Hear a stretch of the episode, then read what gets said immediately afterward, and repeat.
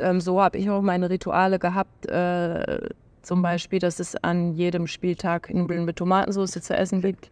Oder dass ich immer meinen rechten Schuh zuerst anziehe. Ähm, Kleinigkeiten, aber ähm, es gab sie. Okay. So, ähm, wir gewinnen auswärts mit äh, zwei Toren, die gewinnen hier mit rein. Mhm. Und äh, dann ist am Ende dieses eine Tor, am Ende einer ganzen langen Saison entscheidend.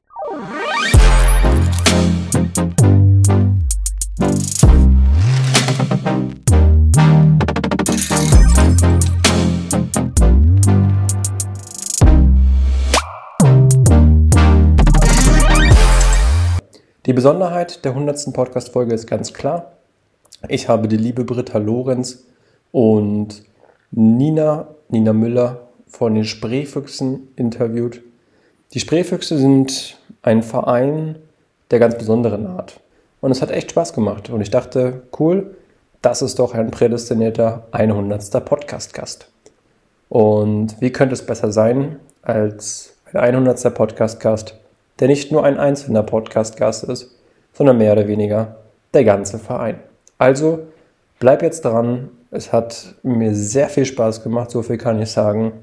Und 100 Podcast-Folgen. Wow. Also bleib jetzt dran, auf geht's, ab geht's, viel Spaß. Herzlich willkommen zu einer neuen Podcast-Folge des Podcasts Mental Health is Body. Und heute in ehrenwürdigen Hallen kann man hier fast schon sagen. Die liebe Britta Lorenz sitzt neben mir. Sie ist äh, Teammanagerin bei den Spreefüchsen und erstmal schön, dass ich hier sein darf. Ich bin ja heute mal zu Gast bei euch. Ich äh, möchte schon mal euch Zuhörer, Zuhörerinnen vorwarnen, wenn es heute ein bisschen was mit Nebengeräuschen ist ja, wir sind in einer Sporthalle und hier bewegen sich auch Menschen. Also von daher, so ist es nun mal. Vielen Dank, Britta, dass ich, äh, wie gesagt, Teil des Podcasts hier in der Sporthalle Charlottenburg machen darf. Erstmal vielleicht Frage vorweg. Ähm, um mit dir zu starten, du bist jetzt schon mehr als zehn Jahre bei den Spielfüchsen. Ähm, wie kam es dazu und äh, wieso diese extreme Leidenschaft für den Handballsport? Das ist, also erstmal Hallo. schön, schön, dass wir das heute zusammen machen. Ähm, ja, seit 13 Jahren ist es so, dass ich das mache. Ähm, Bob Hanning, der ja im Hauptverein die Handballabteilung leitet, ähm, hat mich damals angesprochen und hat dem gesagt, ähm, wäre schön, wenn ich so ein bisschen Head-Off wäre für das ganze Team. Und als ich dann 2010 bei der Weltmeisterschaft in Südafrika war, rief er mich an und sagte, er hatte den, äh, also den äh, Marketingmanager, der ist von alleine gegangen und der andere, also weil er sich mit dem anderen nicht verstand und der Hauptmanager, den hat er gefeuert und äh, dann war plötzlich große Not und ich sollte sofort zurückkommen. Dann habe ich gesagt, nee, das läuft gar nicht. Aber danach äh, bin ich dann zurückgekommen und habe mir ein Team zusammengestellt und ja, die Leidenschaft. Ich habe früher selber Bundesliga-Handball gespielt. Jetzt nicht auf, kann man nicht mehr mit heute vergleichen. Das ist nicht das gleiche Spiel, das ist nicht so schnell. Aber ähm, ich habe mir dann irgendwann gedacht, ich möchte das zurückgeben an die Helfer von damals, an die, die das organisiert haben und möchte einfach sagen, ähm, wenn ich irgendwo was machen kann, das also als mein Projekt bezeichnen kann, dann will ich mich da auch gerne engagieren und das erklärt, glaube ich, die Leidenschaft. Ja, cool. Ich habe, äh, ich glaube, vor drei Wochen oder so habe ich das erste Mal ein Handballspiel hier besuchen dürfen, kann man ja fast schon sagen. Und ich war schon mehr oder weniger beeindruckt von der Stimmung zum einen, aber auch von deiner Performance. Also du bist ja richtig mit abgegangen. Ist das für dich so in Leib und Seele übergegangen, dass du zum einen für den Club auch da bist, zum anderen aber auch für den Handballsport im Allgemeinen? Ja, also äh, absolut. Ich äh, kämpfe ja immer auch für die Frauenrechte sozusagen. Ähm, und äh, das Handball ist mein Sport. Gucke auch Frauenfußball und das mag ich auch sehr. Also ich könnte auch eine Frauenfußballmannschaft managen, glaube ich. Aber ähm, Handball ist das, was ich eben selber sehr gut gespielt habe oder sagen wir mal gut. Sehr gut war es wohl am Ende nicht, aber ähm, ja, es begeistert mich, es bewegt mich. 60 äh, Minuten, es ist, ist, immer Spannung. Es geht hin und her und einem ist nie langweilig und äh, ja, es ist ein toller Sport, der alle begeistern kann. Großartig. Wie kann man sich, wenn wir jetzt Zuhörer, Zuhörerinnen haben, die jetzt gar keine Ahnung haben von deinem täglichen Job, mal, obwohl ich es ein bisschen ausklammern würde, weil du hast keinen, wahrscheinlich keinen 9-to-5-Job, wo du jetzt einfach sagst, du äh, sortierst Akten von A nach B, sondern es ist eher so eine mentale Herausforderung, auch mal Dinge meistern zu dürfen. Wie kann man sich das vorstellen, wenn du jetzt sagst, ja, ich äh, würde von Montag bis Freitag plus Spieltag X äh, aktiv sein. Wie sieht das aus oder wie kann man sich das vorstellen? Ja, ich habe noch eine andere Funktion. Ich bin der Geschäftsführer von mehreren Trampolinparks. Und äh, ich bewege mich also den ganzen Tag sportlich oder in sportlichen Bereichen. Äh, auf der einen Seite dann mit Kindern, hier dann mit Erwachsenen. Und ähm, ja, wie kann man das sehen? Also ich, ich habe immer zu tun. Das, das kann man so sehen. Es klingelt nachts das Telefon, es klingelt früh morgens das Telefon und irgendwas ist immer. Aber in der Gesamtheit funktioniert es und, und geht auch. Aber es ist schon aufwendig, ähm, so ein äh, Handball...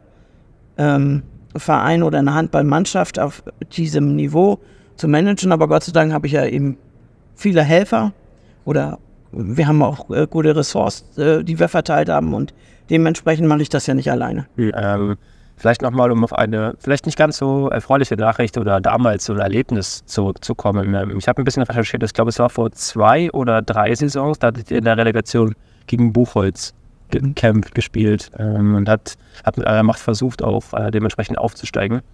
Ist ja zum einen eine sehr mentale Herausforderung, Relegation zu spielen. Das heißt, äh, wenn du auf dem zweiten Platz mal gelandet bist, denkst du dir eigentlich, cool, du steigst auf und dann spielst du Relegation. War das für dich vielleicht, mal ganz drastisch und plakativ gesagt, die härteste Erfahrung, die du jetzt in diesen zehn Jahren hattest und damit umgehen durftest? Oder gab es noch irgendwas, wo du sagst, warum hat es vielleicht damals nicht geklappt? Nee, also Erstmal sind die Regeln totaler Unsinn. Mhm. Ähm, man äh, will auf der einen Seite, dass man junge Leute äh, integriert und dann sagt man am Ende, äh, muss der Zweite dann eine Relegation spielen zu dem Zeitpunkt. Jetzt ist es ja sogar so, dass der Zweite leer ausgehen würde. Ja. Jetzt steigt ja nur noch der Erste auf. Und ähm, ich sag's mal so, ähm, wir gewinnen auswärts mit äh, zwei Toren, die gewinnen hier mit rein Mhm. Und äh, dann ist am Ende dieses eine Tor, am Ende einer ganzen langen Saison entscheidend. Und die spielen hier mit einer Gruppe, mit einer Truppe, die wirklich ähm, keine Perspektive hatte in dem Sinne, mhm. äh, dass man sagen kann, sportlich, weil die wollten aufhören und waren überaltet. Und klar, die, da macht die Erfahrung uns am Ende fertig, das ist so. Ähm, und wir hätten aber mehr Potenzial gehabt für die nächste Saison so. Und das war eigentlich das ganz, ganz Bittere. Und ich muss sagen, das hat mir, mir persönlich sehr, sehr lange nachgehalten mhm. oder nachgehangen. Äh, das war kein, kein schönes Erlebnis und ähm, würde sagen, es ist verarbeitet, aber ähm, schön ist es nicht. Ja, okay. Wie, äh, wie ich hatte es öfter, wenn ich mit Athleten oder Olympiasiegern, vielleicht auch äh, Zweitplatzierten spreche, dass sie dann so diesen berühmt-berüchtigten Morgen danach wie kann man sich sowas denn überhaupt vorstellen? Ist das dann so eine Sache, dass du erstmal gar nicht auf dem Schirm hast oder willst du am besten lieber gar nicht drüber sprechen? Der Morgen danach, der war, der, da hatte ich mehr Kopfschmerzen, weil der Abend äh, war dann dementsprechend. Ja. Ähm, das kommt dann eher, bei mir kommt das dann eher mit der Zeit. Mhm. Und das war eben auch die bittere Erkenntnis, dann zu sehen, mit welcher Mannschaft die in die nächste Saison gehen. Ja. Und äh, mit welcher Mannschaft wir hätten gehen können. Und dementsprechend war das einfach, das war eine totale Katastrophe. Okay, haken wir das äh, negativ ab, schauen jetzt äh, auf die Zukunft und auf das, was auch jetzt ist. Ähm, was ist so deiner Meinung nach das Wichtigste, wenn man mit jungen, motivierten Menschen zusammenarbeiten darf? Du hast auch schon das Trampolin-Appartement äh, angesprochen. Das sind ja junge, motivierte Menschen, die sich wenigstens sportlich aktivieren wollen. Und gerade auch der Handballsport. Äh, wie schätzt du das ein? Also was ist da so die wichtigste Eigenschaft vielleicht? Naja, man braucht Geduld, ne? Also ja. äh, zum, äh, das sehe ich ja immer, wenn oh, so sie, unsere Trainerin, äh, mit den Spielerinnen arbeitet. Ähm, wenn, äh, wenn sie Nina früher irgendwas gesagt hat, wir spielen heute, weiß ich nicht, Gehör oder sonst irgendwas, dann hat Nina gesagt, ja, alles klar. Und heute musst du dir, muss ich es erklären, die müssen verstehen, warum ist es so, warum spielen wir jetzt genau das, äh, wen können wir dann anspielen, wer ist dann frei, was ist der Hintergrund. Also du brauchst einfach mehr Zeit und du brauchst mehr Geduld so letztendlich. Und das, äh, das ist so das Thema, aber das ist nicht weniger reizvoll, mhm. weil du natürlich äh, bei denen auch noch, da ist ja Potenzial, da kannst du noch was rausholen. Ja. Und das ist erstmal, solange der Kopf nicht dazwischen kommt, völlig unlimitiert. Also das sind unendliche Ressourcen und äh, deswegen ist dieses Thema sehr, sehr spannend.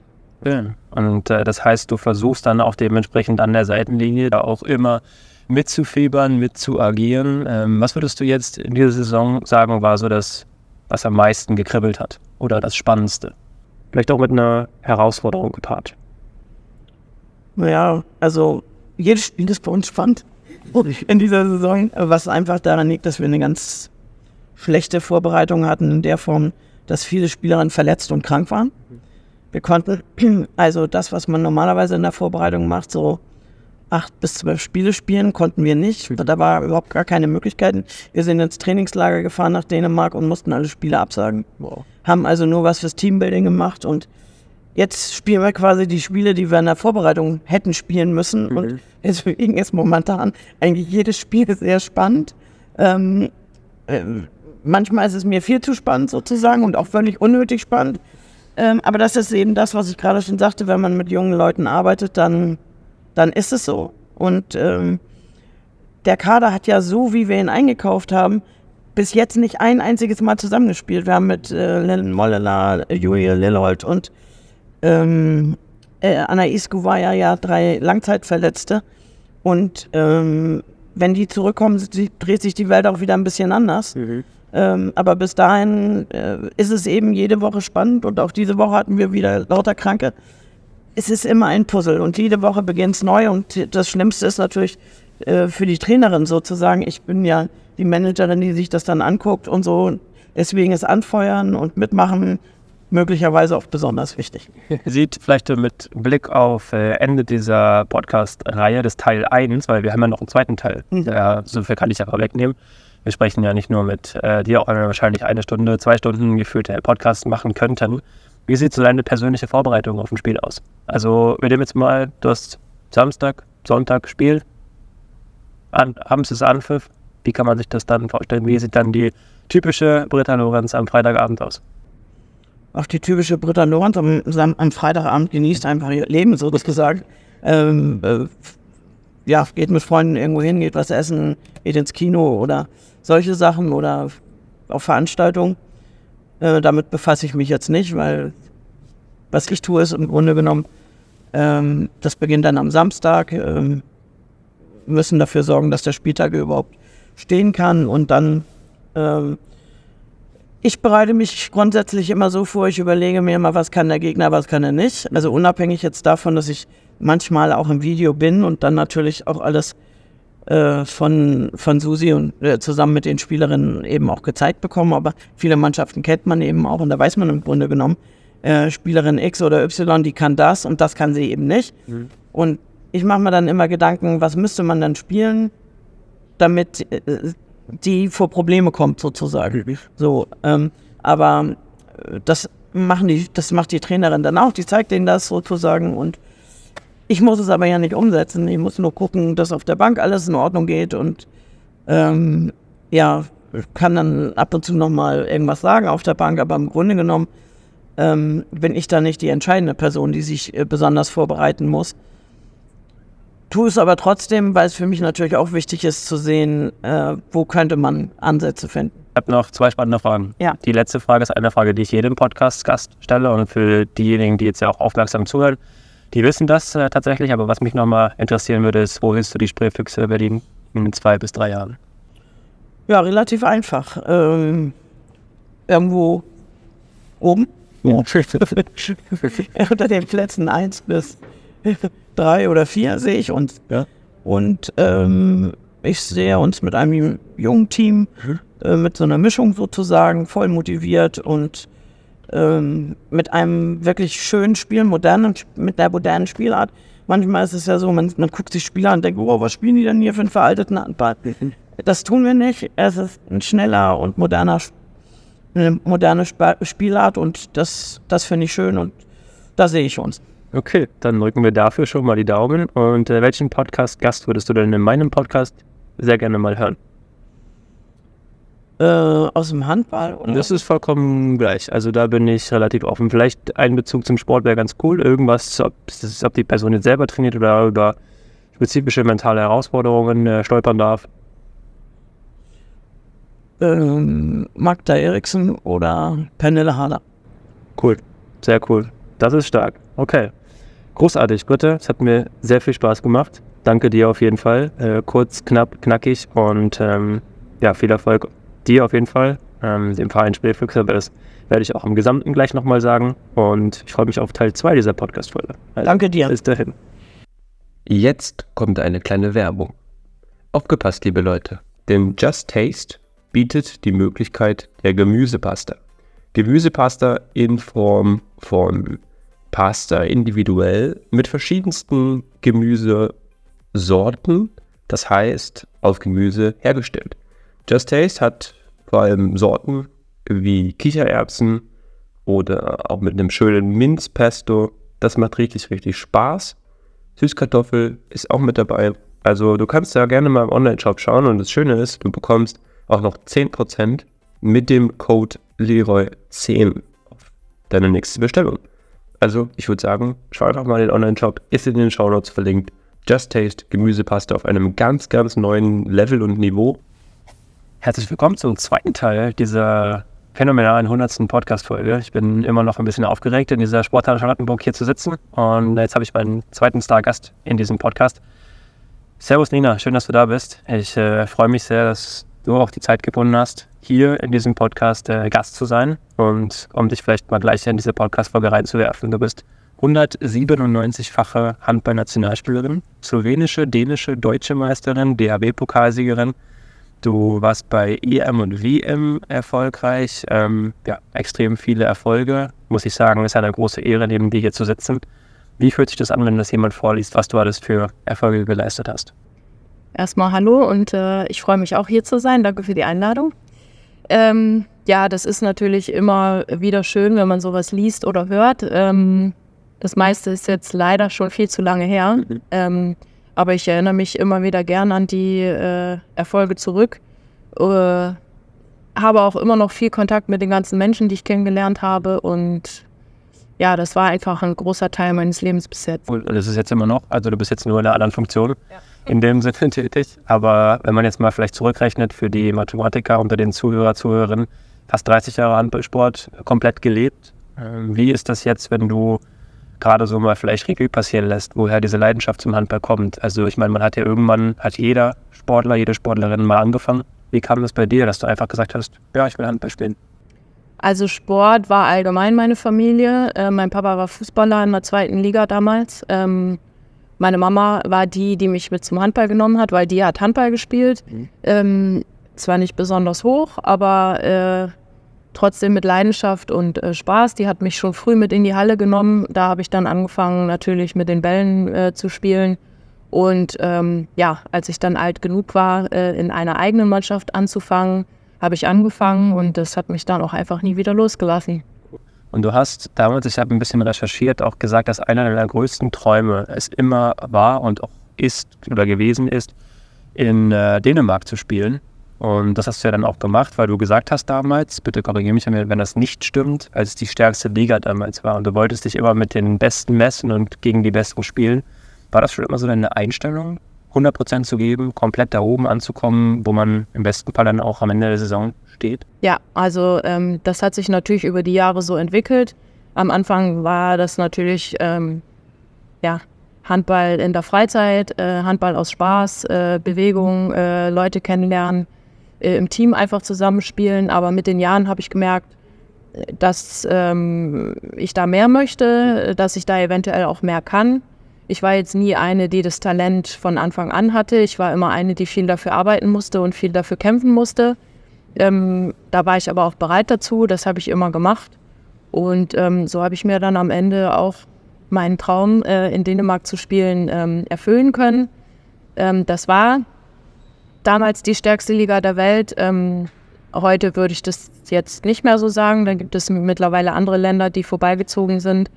Aber es war damals so und es war eine richtig tolle Zeit, die ich dort hatte und ich habe es auch nicht bereut. Okay, das heißt, summa summarum würdest du sagen, es war wirklich auch der Traum, den du dir vorgestellt hast. Ja, genau. Cool, na dann, so hast du alles richtig gemacht. Du hast äh, persönlich auch Champions League gespielt. Und jetzt, wenn man vielleicht so aus dem Nicht-Handball-Bereich immer hört, Champions League, das ist was ganz, ganz Besonderes. Es ist extremst hoch. Also ich will das gar nicht schmälern, diese Leistung. Was macht es für dich persönlich dann auch in so einer besonderen Liga zu spielen? Vielleicht auch einfach zu merken, mental, dass sich diese Sportlerinnen so extremst gut vorbereiten oder vielleicht auch einfach im Fokus sind. Hattest du da manchmal so das Gefühl, ich bin hier vielleicht im falschen Film oder warst du selbstbewusst genug zu sagen, ich spiele jetzt hier Champions League und pass auf, wir können jetzt, wir können jetzt starten? Nee, also am Anfang musste ich mich da natürlich schon kneifen, wenn du da das erste Mal stehst äh, in einem Champions League-Spiel gegen irgendeine internationale Truppe und diese Champions League-Hymne vorm Spiel hörst. Das ist schon was Besonderes. Äh, da muss man dann auch wirklich äh, sich zusammenreißen, sage ich jetzt mal. Ähm, aber am Ende des Tages ist es, wie alle sagen und wie ich auch behaupten möchte, in jeder Sportart, die Champions League ist einfach was Besonderes. Du spielst einfach gegen die besten Mannschaften der Welt, gegen die besten Spielerinnen der Welt. Und ähm, ja, sich mit solchen Spielerinnen und Mannschaften äh, messen zu dürfen und zu können, ist natürlich was Besonderes und ähm, da nimmt man auch unheimlich viel mit aus solchen Spielen. Hm. Gab es eine Situation oder ein Ritual, Routine, wo du einfach gemerkt hast, das können eine, einige Spielerinnen jetzt besser oder sie haben da einfach einen spezifischen Routinegang, was du dir dann vielleicht auch mal abgeschaut hast? Beispielsweise, keine Ahnung, dreimal mit dem hm. linken Bein aufs Spielfeld oder warst du gar nicht so, dass du gesagt hast, bloß kein Ritual, bloß keine Routine, ich muss einfach versuchen, meinen Fokus zu finden. Doch, war ich leider. Also ähm, ich glaube auch wirklich, dass es wenige gibt, die es nicht machen, mhm. obwohl es äh, lästig oder anstrengend ist teilweise. Aber das gehört irgendwie zum Sport dazu. Und ähm, so habe ich auch meine Rituale gehabt. Äh, zum Beispiel, dass es an jedem Spieltag Nudeln mit Tomatensauce zu essen gibt.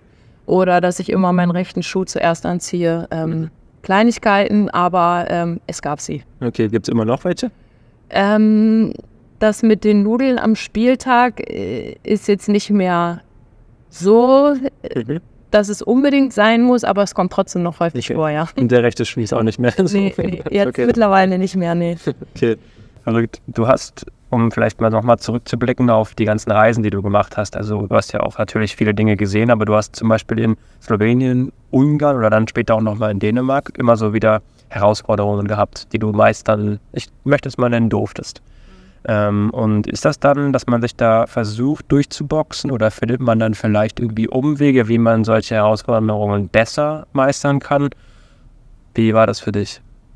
Ist kommt immer auf die Herausforderung an. Also es gibt ja äh, viele Höhen und Tiefen, die einem in so einer äh, Karriere quasi über den Weg laufen. Es mögen jetzt Verletzungen sein, es mögen Niederlagen sein, äh, vielleicht auch mal eine private Angelegenheit, äh, eine Trennung oder ein Umzug äh, in ein anderes Land zum Beispiel. Das sind natürlich alles Herausforderungen, die mit so einem äh, Wechsel ins Ausland ja, einhergehen.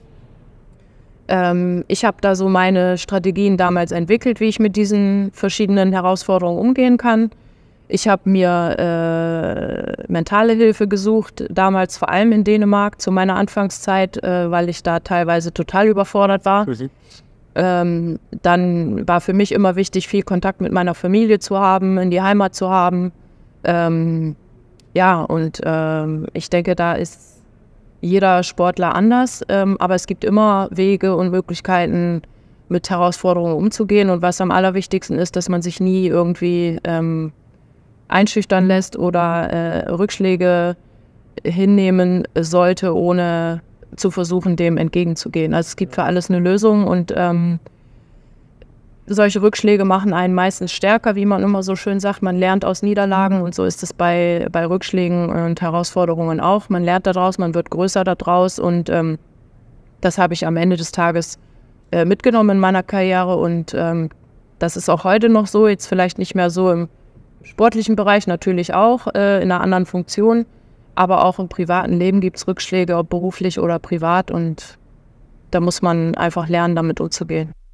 Ja, war das damals diese mentale Hilfe vom Verein gestellt oder war das dann einfach eine Sache, wo du für dich selber das in, in Anspruch genommen hast? Ja, also ich habe über einen Verein die Möglichkeit bekommen, mit einer mentalen Trainerin zusammenzuarbeiten und die habe ich natürlich äh, dann da ja, angenommen, klar. Okay. Spannend.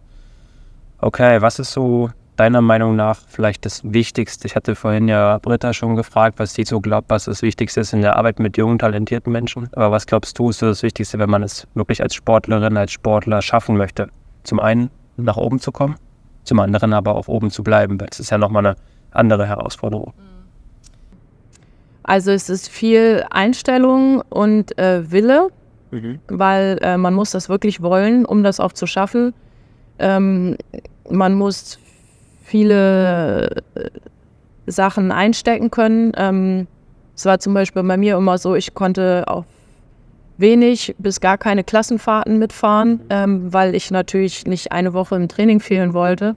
Ähm, Geburtstagsfeiern am Wochenende, wo man nicht hingehen kann, weil abends ein Spiel ist oder eben am nächsten Tag ein Spiel ist und man nicht bis in die Puppen irgendwo ähm, hingehen möchte. Das sind Sachen, zu denen man sich äh, committen muss, äh, wo man Lust zu haben muss, wo man auch teilweise das Umfeld zu haben muss. Dass man die Unterstützung natürlich aus dem Familien- und Freundeskreis hat, ist sehr wichtig. Aber wie gesagt, ähm, das Allerwichtigste ist Einstellung und Wille. Dann kann man alles erreichen, was man sich wünscht und was man sich erträumt. Ja, Okay. das ist es eigentlich. Okay. Mit äh, Blick auf äh, die Uhr, ähm, mit Ende dieser Podcast-Folge finde ich das nochmal sehr spannend, vielleicht diesen Abschnitt nach der Spielerkarriere bei dir jetzt. Äh, war das für dich da immer schon klar, dass du Trainerin wirst? Oder wolltest du Managerin werden und dann wolltest du ins TV-Business? Keine Ahnung. Wollte ich gar nichts von dem. Okay. Ähm, ich habe immer gesagt, wenn ich aufhöre, Handball zu spielen, muss ich komplett vom Handball weg, weil ich sonst immer das Kribbeln in den Fingern habe, dass ich spielen möchte.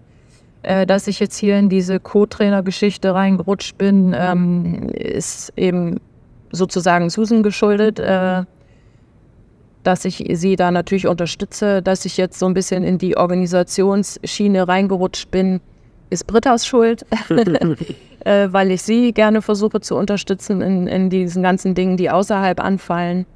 Ähm, ja, aber für mich war es sonst immer klar, dass ich mir eine andere Sportart suchen möchte, äh, was ich ja jetzt auch gemacht habe im äh, Laufen.